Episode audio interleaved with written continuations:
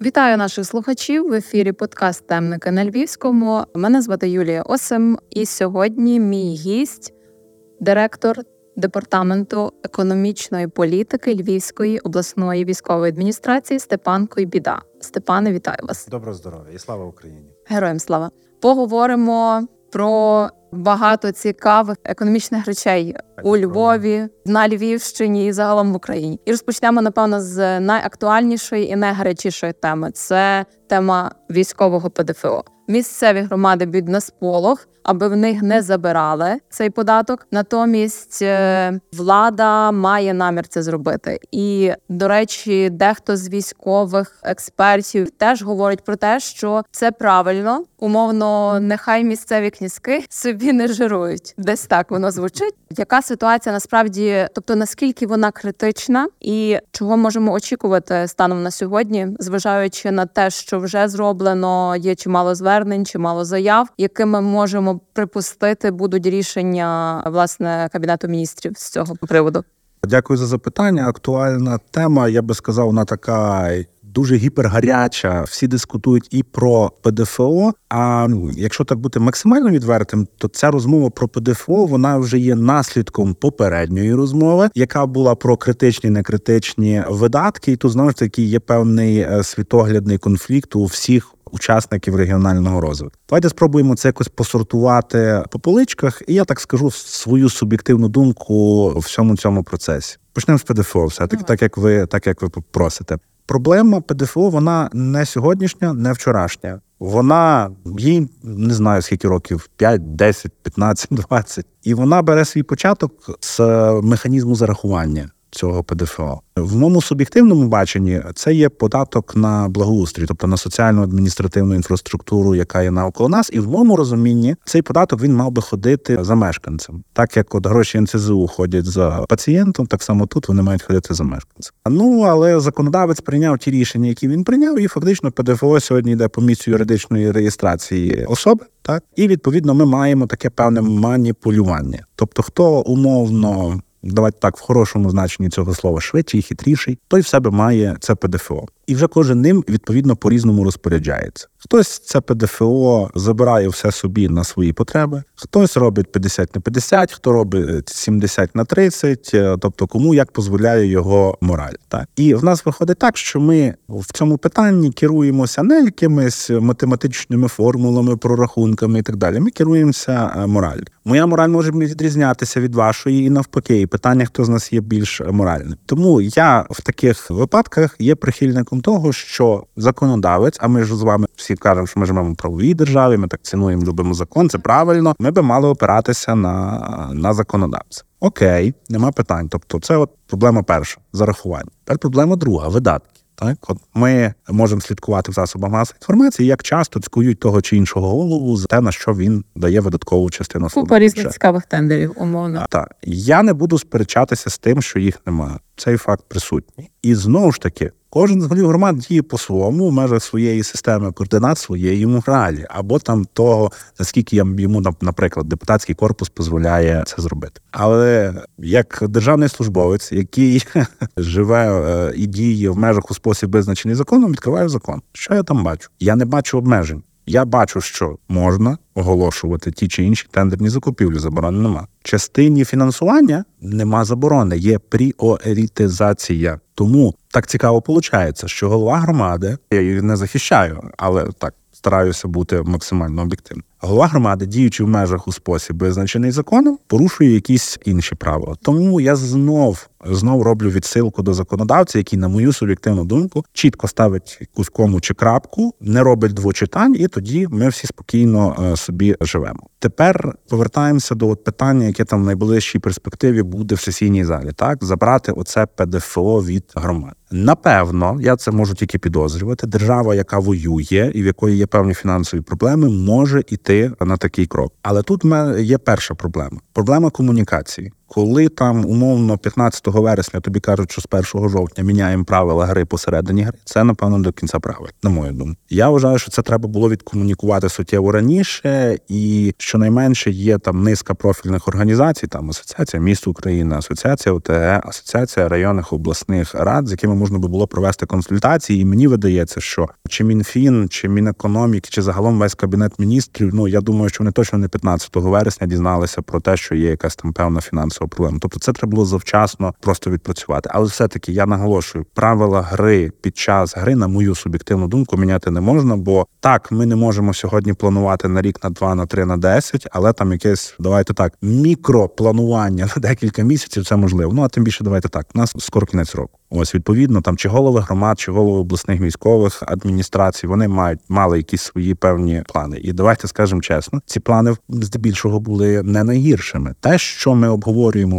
повторюсь, засобам масової інформації, хто там зробив погано чи непогано. Ну ну просто таке. Ми любимо поговорити про щось погане. Ха, але треба так само і говорити про багато доброго, що робиться. Давайте я тут до прикладу назву по обласному бюджету, так бо я можу цими цифрами оперувати. Якщо у нас є фінансовий ресурс 3 е, мільярди гривень на обласні е, цільові програми, то програма медицини це більше мільярда. Програма Безпечна Львівщина це більше 300 мільйонів. Програма підтримки ВПО це більше 300 мільйонів. Дві програми соцзахисту це більше 120 мільйонів. Тобто ми бачимо, що там більше 60% обласних цільових програм це є те, що спрямовано на ВПО, медицину, соцзахист і е, оборонні видатки. Моя мораль каже, що цього ніби достатньо. А ваша може сказати інакше, а нашого слухача може ще сказати по інакшому. Але ніби, але ніби по тій формулі, яку пропонують там зараз ділити це 50 на 50, ми попали в цю формулу. Окей, слава Богу. Якщо ж вже і міняти якусь філософію по цьому ПДФО, то точно з нового моя суб'єктивна думка точно з нового бюджетного року. Це можна зробити. Ну по крайній мірі, в нас є час, щоб до цього підготуватися.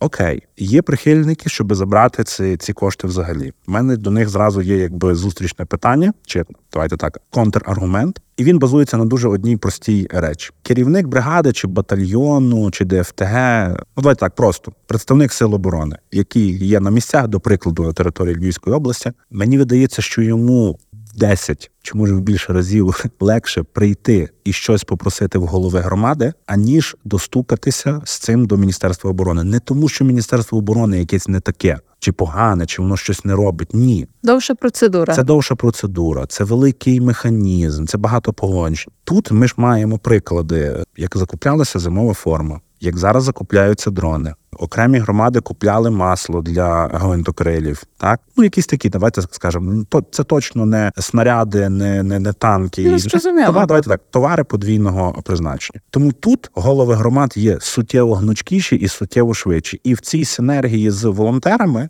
вони насправді можуть показати доволі непоганий результат. І якщо законодавець скаже, що ну там давайте моделюємо, так голова громади, от в тебе є там якась сума X, це 100% твого військового ПДФО, то будь ласка, там 50% трать на сили оборони, 50% там на ті видатки, які ти собі вважаєш по громаді. Але разом з тим, там ми тобі ще там ще якесь обмеження поставимо. Бруківку не можемо. Трать на заклади соцзахисту, трать на заклади для внутрішньопереміщених осіб, трать на дитсадки там чи на школи, чи на оновлення маттехбази професійно-технічних навчальних закладів. Але от якщо це буде дуже чітко поскладено, тоді ми не будемо дискутувати на таку тему, бо зверніть увагу, наскільки воно сьогодні поляризує суспільство. Ми з одної сторони говоримо про те, що ми маємо бути цілісний, кулак, Єдині, бити, бити в одну точку і так далі, гуртуватися. А тут, якби виходить, що ми розводимо такий. Ну я не скажу, що це балаган, але дуже багато розмов, які е, є така хороша фраза, яку я насправді не дуже люблю, не на часі.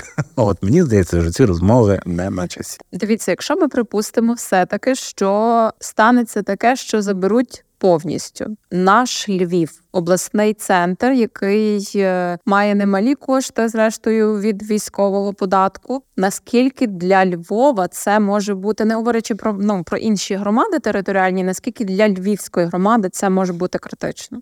Давайте так. Я не маю зараз цифри при собі, але пригадуючи дохідну частину міського бюджету міста Львова, це точно не більше 10%. Все таки місто Львів це є такий це соціально-економічне серце області. Це там 55% експорту, це там більше третини проживаючих, це логістичний центр, науково-дослідницький. Тобто йому вистачає місту Львів. Ну як завжди нам грошей не буде вистачати, але давайте так з точки сьогодення йому тих грошей. Тобто це не буде настільки для... болісно, якщо, наприклад, взяти інші громади, для яких це набагато так. для а для інших громад, де, наприклад, цей військовий військовий ПДФО складало там 30-40% до дохідної якщо частини, і не більше. це буде так. Це буде дуже глибокий нокдаун або ж і нокаут. Тут треба от ще одне підмітити, щоб слухачі розуміли. От законодавець веде дискусію не просто про ПДФО з військових, як це так нас в лапках називають, а і то ПДФО, яке йде від прикордонників, ДСНСників, поліції і так далі. Від всіх фактично правоохоронних абсолютно, органів. Абсолютно. Тому це, от я я так можу назвати приклад добре, щоб не Львів, а наприклад, Червоноградський район. Там uh давайте так без власних назв, але там є громада, в якій завжди були прикордонники, і вона ну, фактично утворена. Навколо цього ну таке мономісто. Так, так, там є певна економіка підприємства, ну але все це там 30% чи 30%. Базувалась фактично на такому. Тому повторюсь втретє, правила гри під час гри не можна. Ну я є прихильником такої позиції. От у нас, наприклад, було нещодавно виїзне засідання якраз профільного комітету по цьому питанні, і ну якби всі дорослі люди, і всі розуміють, в яких обставинах ми перебуваємо. І те, що я почув від голів громад, мене навіть здивувало, бо голови громад сказали, що друзі, ми готові до, до дискусії з народними обранцями, але ну дайте нам час формувати позицію, сядьте з нами за стіл переговорів. Ми вийдемо на спільний знаменник, бо всі зацікавлені в тому, щоб сьогодні фінансувати сили оборони. Це є нормально. Але те, що я казав, в межах і у спосіб дайте правила гри чіткі, без двояких якихось читань.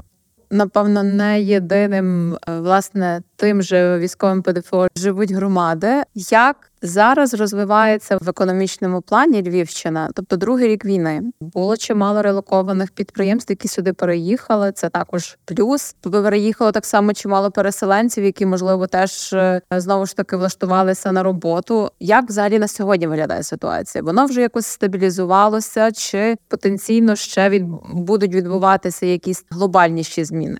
Давайте так. За глобальніші зміни мені складно спрогнозувати, бо вони не завжди залежать від нас і від політики нашого уряду. Те, що там умовно спостерігаємо протягом останніх декількох місяців, ну пацієнт скоріше живий ніж мертвий. Ситуація стабільна. Ну якби ніби якісь загальні орієнтири в економіці є. Ми от можемо зараз з вами цей факт законстатувати. Після обіду воно може перевернутися з ніг на голову. Це треба розуміти. Якщо говорити про регі... загалом про економіку Львівщини, давайте так західних регіонів, то це приблизно однакова ситуація. Тобто тилові міста вони відчувають, тилові регіони вони відчувають війну трошки інакше. Я не знаю, це ні добре, ні погано. На мою думку, ну, ну просто так, так є. Просто так є. Це констатація факту. Тут безпечніше, хоча поняття безпеки знову ж таки це, це дуже дуже розуміти поняття. Ну давайте підемо тоді в декілька цифр. От ви згадали релокований бізнес. 230 підприємств переїхали на територію Львівської області. Цифра переконлива. На вашу думку, переконливо. Переконливо. А я вам скажу так, що у нас в мирний час, я просто не можу говорити вам цифри військового часу. У нас було 34 тисячі суб'єктів господарювання, які декларують найману робочу силу. Відповідно, 230 дуже дуже, дуже. А оці 230 підприємств перевезли з собою там неповних 5 тисяч робочих місць. Багато ну напевно ну, багато. напевно багато. А в мирний час у нас тільки офіційних працівників, які працювали на підприємствах повний робочий день, було від 480 до 520 тисяч, і ще близько 120 тисяч до по договорах цивільно-правового характеру. Розумієте? Тому хто мені розказує, що релокація це там якийсь гіпер-мега вплив на економіку, то я так розумію, що цей економіст е, не дуже фаховий, щоб так нікого не образити. Релокація вона принесла сюди зовсім інше взагалі. Хай на мене не ображаються наші мешканці, але філософія бізнесу, філософія нашого львівського, галицького бізнесу і, наприклад, харківського бізнесу це дві різні філософії. Абсолютно. І якраз от в їхній синергії, ось тут якби плюс, плюс і позитивний е, ефект. Наш креатив і їхня послідовність. От. От де воно є. Ми бачимо точкові, але дуже круті проекти, коли об'єднуються, виходять на експорт, коли беруть ззовні якесь замовлення, разом виконують. Ось тут перевага. Тепер ви згадали внутрішньопереміщених осіб. Ну давайте так, в пікові навантаження це там було в середньому там півмільйона, 600 тисяч. Ну там не всіх ми облікуємо. А якщо дивитися офіційні цифри, це там від 230 до 250 станом на сьогодні. Левова частка там близько 60% це жінки з дітьми. Так, тобто економічно активних не так вже й все таки багато. Ну і їхні умови перебування так вони доволі непогані, бо ми над цим працюємо, але все рівно вони не так активно йдуть на роботу. Вони потребують перепрофілювання, своєї переорієнтації. Тому зараз професійно-технічна освіта відчуває велике навантаження. Це такий великий виклик, але наша профтехосвіта ну не в найгіршому стані. Якщо подивитися цифрами центру зайнятості, то за весь період до центру зайнятості дійшло доволі мало людей, які хотіли би працювати. Тобто, це свідчить про таку певну інертність. Я нікого ні в чому не звинувачую. Я просто як констатую факт. Можливо, знаходять роботу без центрів зайнятості. Можливо.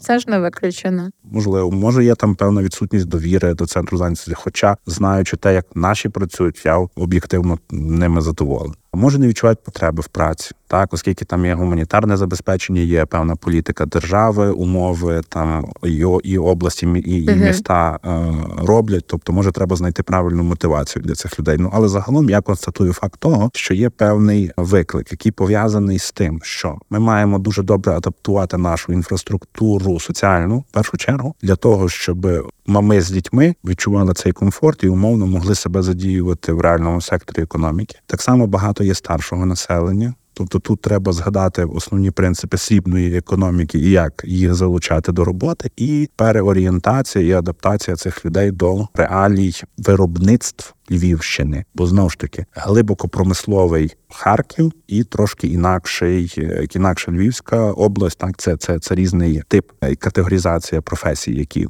тут потрібні. У нас тут, наприклад, ну всі знають швея, закрійник, електромонтер, електрогазозварник. Ось ось це є пріоритеті. Там це могло бути. Ну я не знаю, просто але я так виходячи з тим. Ну напевно, так, трошки є ще власне розміщення. Третє, що напевно треба згадати, це те, що сьогодні ми стали таким певним логістичним хабом в світлі тих подій, які зараз відбуваються в центральній східній Україні. Тому до нас є певна увага. Тому тут логістика розвивається, тому тут так тяжко кордону з його пропускною здатністю. Тому і тут така ну порівняно пожвавлена ділова ділова активність. Але тут ще треба справедливо сказати, що після того, коли лінія зіткнення плюс-мінус зафіксувалася, то багато хто вже і повертається на Київщину, Чернігівщину і так далі. І так далі.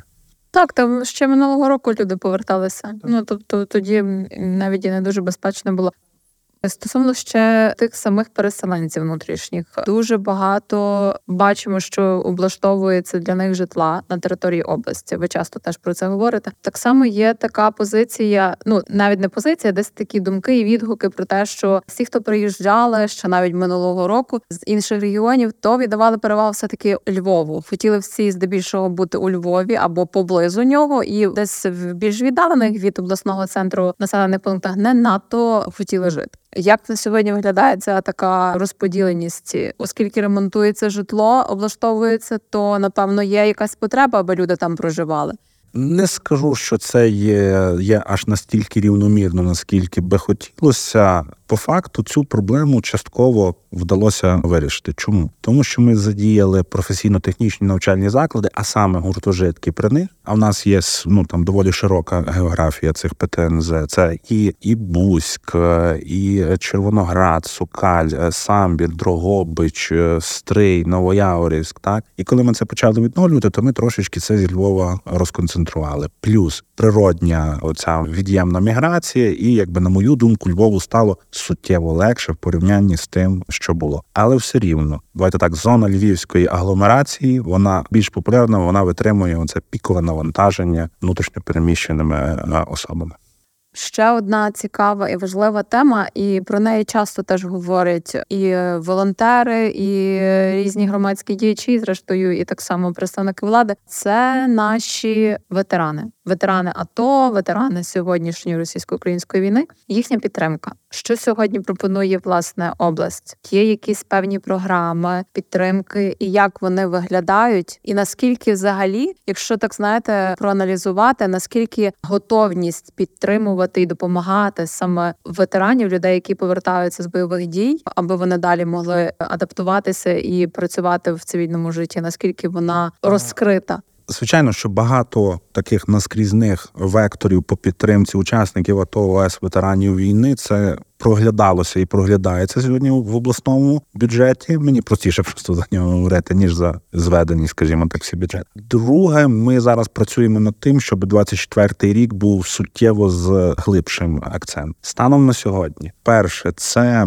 соціальні виплати важливий блок. Це придбання житла, це діагностика, лікування, реабілітація, психоемоційна допомога, протезування, тобто ця базова річ, яка має бути на ці всі потреби. Це приблизно станом на сьогодні скеровується там плюс-мінус, не так по пам'яті на 300 мільйонів. Так чи цього достатньо? Напевно, що ні. Ми розуміємо, що в наступному році ці суми точно будуть збільшуватись. Тобто тут якраз два профільні департаменти: це департамент охорони здоров'я і департамент соціального захисту. Вони повністю розуміють свою відповідальність і як стараються до цього підходити комплекс. Ба більше ми вже думаємо над тим, і є перші успіхи по профорієнтації переорієнтації таких людей, і ми вже цього року заклали певні кошти, але як виявилося, цього недостатньо для започаткування власної справи. Тут хорошим сигналом є те, що держава вже запустила такі програми, і можна взяти там від півмільйона до мільйона гривень на власну справу. Ми натомість з обласного бюджету будемо це підсилювати. І зараз ми ведемо перемовини з донорами USAID, JZ,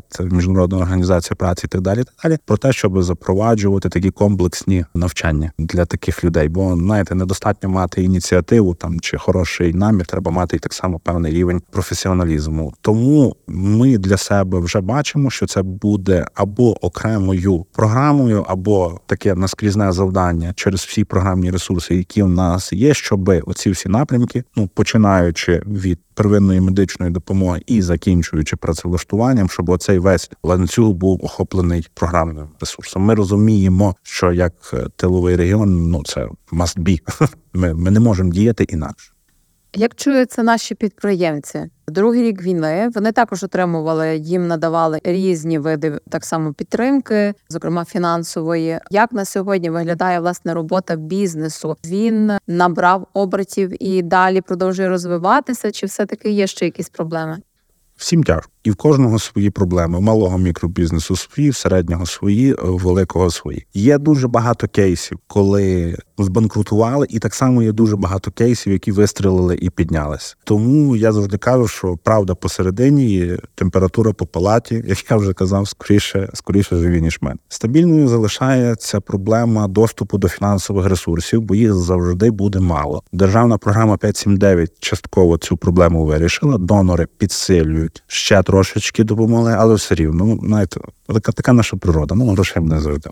Друга проблема це доступи до ринків. Внутрішній споживацький ринок. Ми розуміємо, що він об'єктивно падає, і з яких причин вийти на зовнішній ринок. Ну тут недостатньо бажання. Це доволі довгі процедури, які займають там від півроку до року часу. Так, ми доволі добре працюємо з ринками Європейського союзу. Ну я зараз за Львівщину. Ну але натомість у нас ще дуже багато роботи по е, сполучених штатах, Канаді, ну взагалі там по, по тому материку.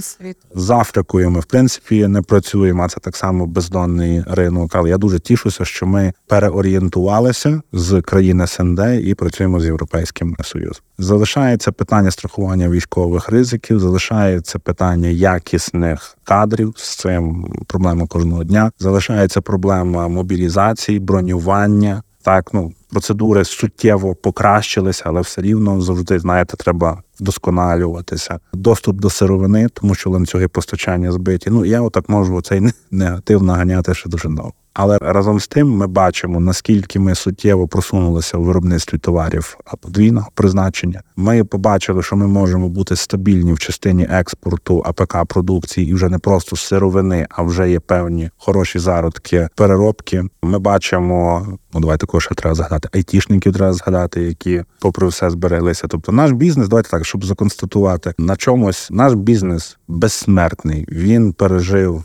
економічні кризи 8-10 рік, оговтався, е, пережив внутрішні потрясіння в державі. Потім початок війни, потім ковід, потім повномасштабне вторгнення. І він далі живий і ще й показує зуби. Тому наш бізнес безсмертний. все могутній, суперсильний і суперкрутий.